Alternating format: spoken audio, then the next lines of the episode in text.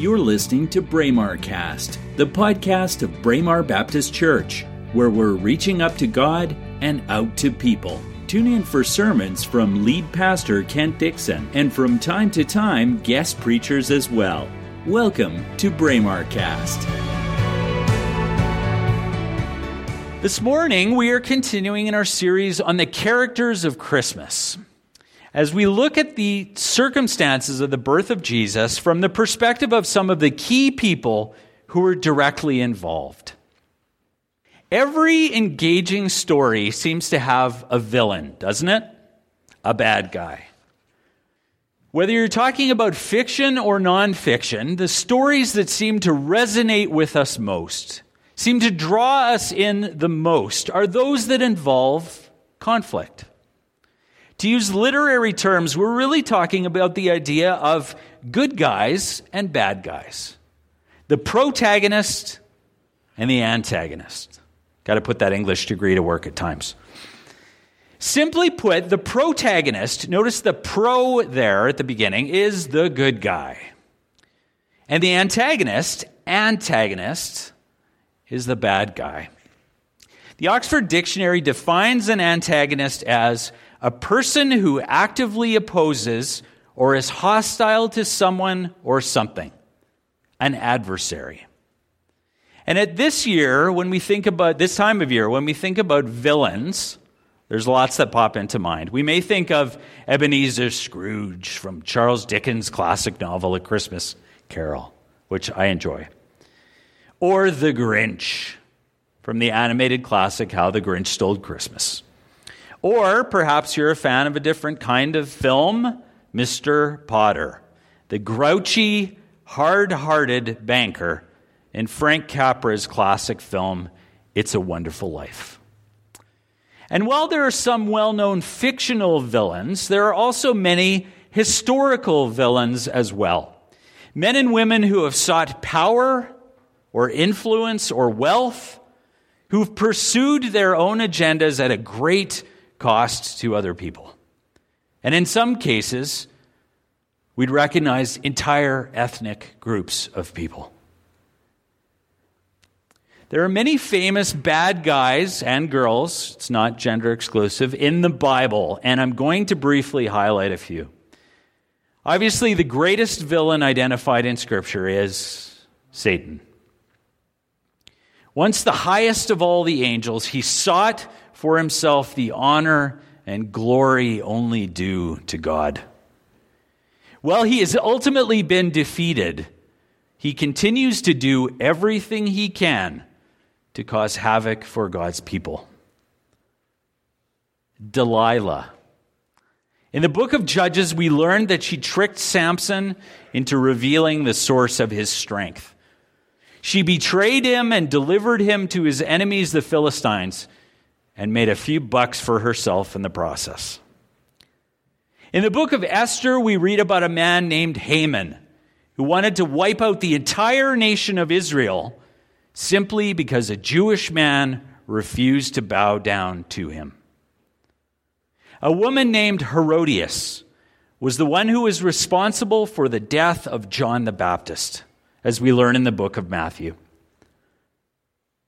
Cain the Bible's first murderer. A man who wasn't happy when God favored his brother Abel's sacrifice over his own. And even after God rebuked his bad behavior, Cain let his jealousy completely take over. He killed his brother and then even lied to God that he had done it. Jezebel. Jezebel was a heathen princess who married Ahab, the king of northern Israel, as we read in 1 Kings 18 to 21. She was heavily involved in idolatry and wicked schemes. While the Bible doesn't identify him by name, the Pharaoh of Egypt during Moses' time, scholars suggest, I found this interesting, it would have likely been Ramses II. Pharaoh of Egypt during Moses' time is one of the most infamous villains in the Bible. despite seeing miraculous sign after miraculous sign as a proof of, as proof of God's power, and being given demands from Moses that he release the Israelite people from slavery, Pharaoh remained stubborn and refused to relent. And ultimately, he paid a terrible price for his defiance. There are many examples throughout Scripture of men and women who, as the Bible says, did evil in the eyes of the Lord. People who pursued their own ends and ambitions, who hurt others in their selfish desire to get their own way, to meet their own short sighted needs. And some of them even made the wrong decisions in the face of God being at work right before them in a very powerful way, right before their eyes. Pharaoh's an example. This morning, our villain, our characters of Christmas bad guy, is Herod. When we consider Herod's evil actions in the Christmas story, I believe it's helpful for us to have some context for them. We need to better understand the whole story and gain a broader perspective. I want to recognize that some of you may also be listening this morning and thinking, has Pastor Kent lost his mind? Isn't this a Christmas series? Where are the shepherds? Where are the angels? Shouldn't we be focusing on just the good stuff? Well, Fair point. But this morning, I want us to remember that God is at work at all times, in all situations, in all circumstances.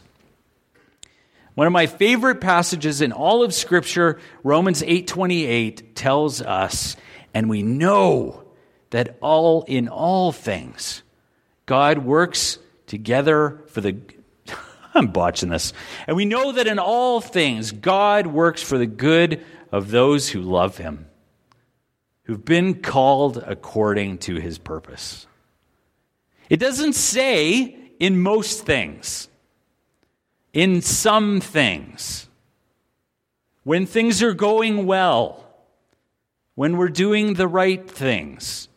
Do you add those filters yourself?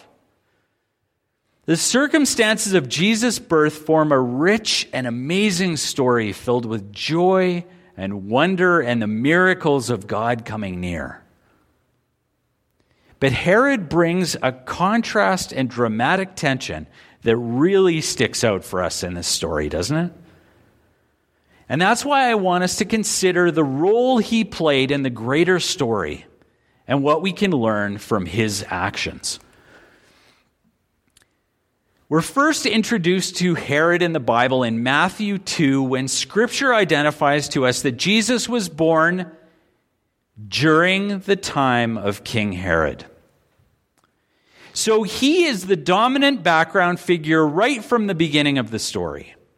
Now, this is obviously an actor playing the role of Herod, but it gives us some idea of how he might have looked. There aren't a lot of photos. So during the time of King Herod, that phrase, that's an important phrase for us to remember this morning. Because Jesus was born during the time of King Herod. The phrase sets the context for us. It tells us who was in power. It tells us whose influence and agenda was at work. And I believe this helps us set the context within which Jesus was born. And Herod's story will also continue into our sermon next week as we look at the wise men. So I'm not going to give away too much, but this is part one ish. So, believe it or not, as we consider Herod, I'm going to begin by recounting some of his greatest achievements and his legacy. Because I think we'd all acknowledge that people are what? Complicated. And even the most selfish, power hungry, controlling, and manipulative person is still a child of God, like you and me. And I'm a bit of a history buff, so I wanted to dig a bit. Herod, also known as Herod the Great, was born in 73 BC. And if you're uh, a lot of historians will use BCE, which is before Common Era. So BC and BCE are the same, but you may hear one or the other. And he died in March or April, they believe, 4 BC. And remember that it goes from higher numbers to lower numbers as we get to the middle and then increases from there. But he was born in March or April 4 BCE in Jericho. From 37 to 4 BCE, Herod was the Roman appointed king of Judea under the reign of Emperor Caesar Augustus. And in fact, when Herod was appointed to this position in Judea, hear this, he was given the title King of the Jews. And during his reign, Herod was the driving force behind the construction of many fortresses, aqueducts, theaters, and other public buildings. And he's recognized for having generally raised the prosperity of his land. Historians note that two of his greatest legacies were the construction of the port of Caesarea Palestinae on the coast between Joppa and Haifa, and that would eventually become the capital of Roman Palestine, and a place called Sebaste, which, in a, in, which means in Greek Augustus. See the tribute there and the wise political move to build something and name it after your boss? Sebaste was a royal city constructed on the long, desolate site of ancient Samaria. I'm going to show you.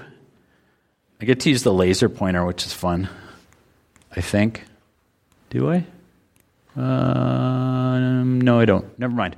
Um, Herod built a site called the Herodium. So, this is the Herodium that you see here.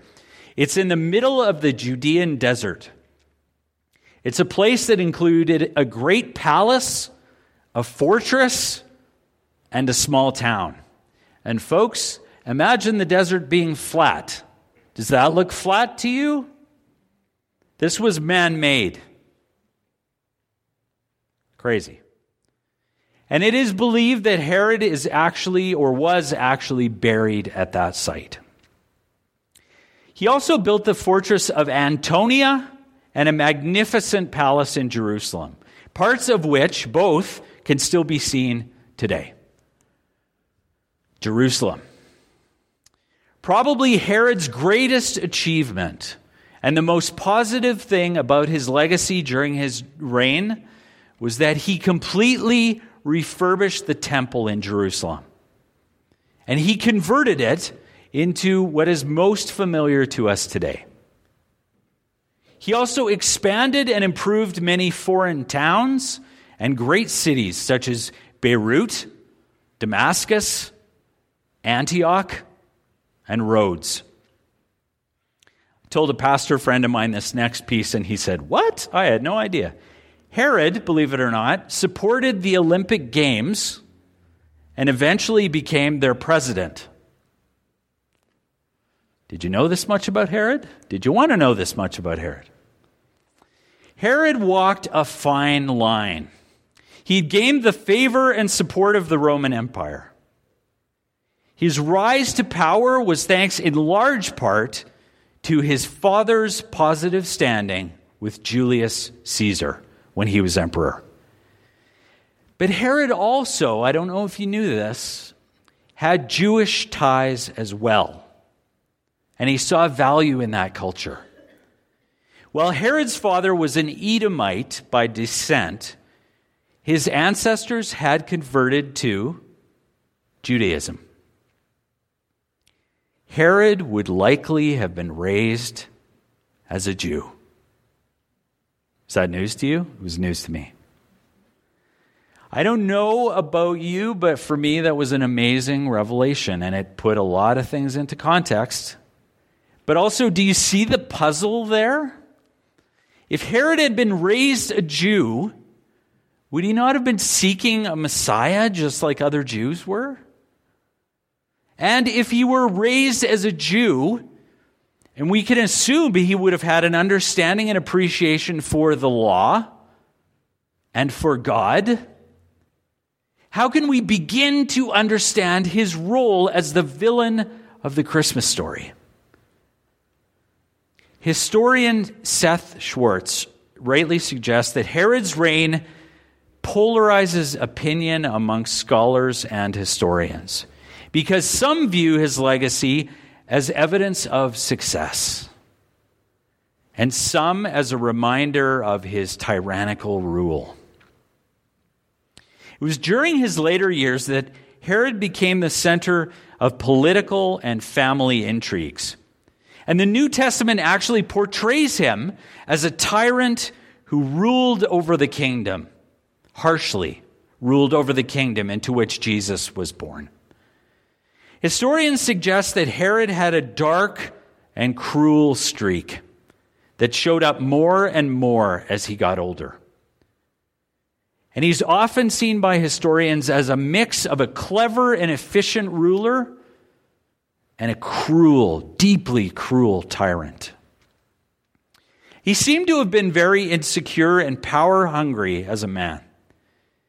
And he also, it seems to suggest in history that he developed some sort of mental illness that compounded his issues.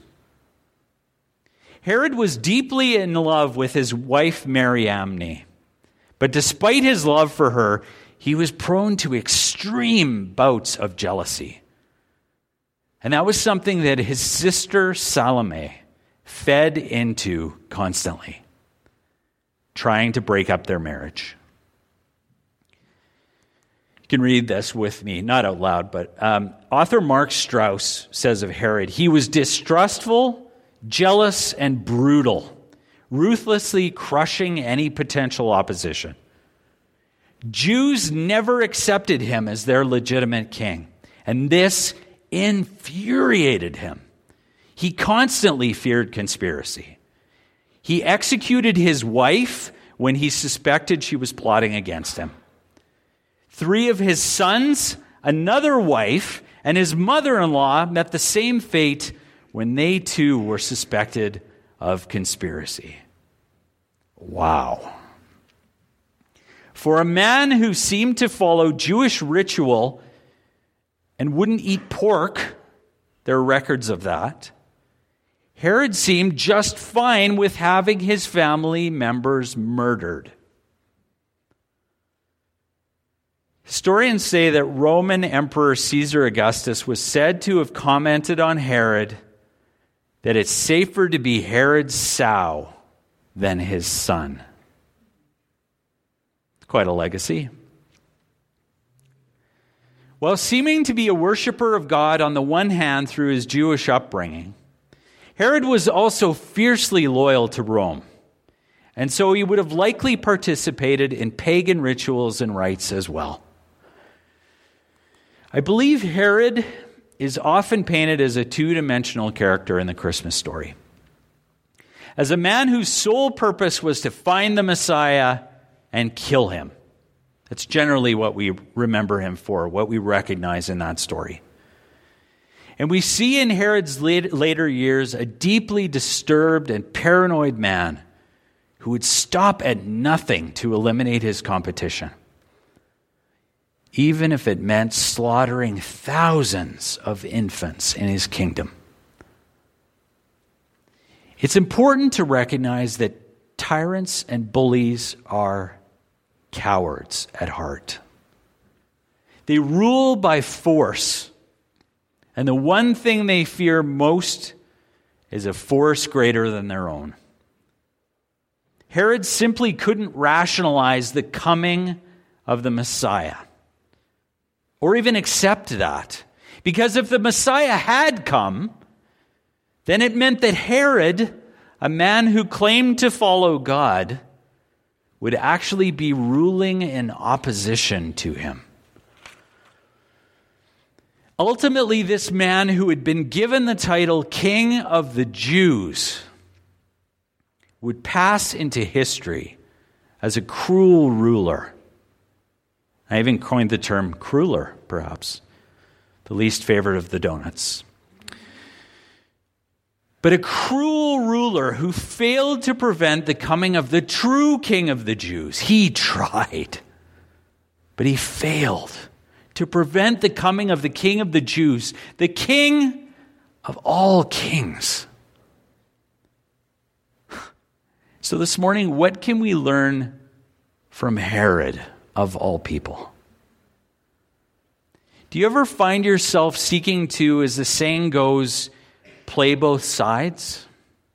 As Herod did with the Jews and the Romans. Do you seek to balance what God is asking for you as his child with what you want for yourself or what you believe others expect of you? Are you submitting to God in some areas of your life while resisting in others? We see in Herod a man who sought to follow God, but on his own terms. Are you protective of what you seem to perceive to be yours? Your time, your money your things. When you're defending your position in a situation, your perspective, or your stuff, do you begin to see others as a threat in some way to your personal security or your happiness? And do you recognize times in your life when you become envious of someone else? As you seek to defend yourself, have you ever recognized yourself becoming defensive or even paranoid? You might be thinking, but aren't defending yourself and being defensive the same thing? No, actually, they're not. You see, when you're defending yourself, there's a sense of something that you believe, your views, your opinions maybe being questioned by someone, and perhaps unjustly. Defending yourself may mean standing up for what you could be considered what could be considered to be right in a situation. Pure motives, good motives. But being defensive more often than not is actually quite negative. Being defensive implies that you may actually be, believe it or not, at fault in a situation or a conflict. But rather than accepting responsibility, you choose to lash out, to hurt others, to deflect blame or responsibility. And at its very core, I believe a tendency toward being defensive or paranoid is a cause for concern. Because I believe that that reveals that we are more me focused than we are focusing on others, or more importantly, on God. Herod continues to be a key figure in the Christmas story, as we'll see next week as we look at the wise men. And as we've reflected on Herod's life and legacy this morning as a character of Christmas, how do we receive the news of Jesus, the King of Kings? Do we view him through a lens of what we think we may have to give up, to lose in recognizing and following him, as Herod did?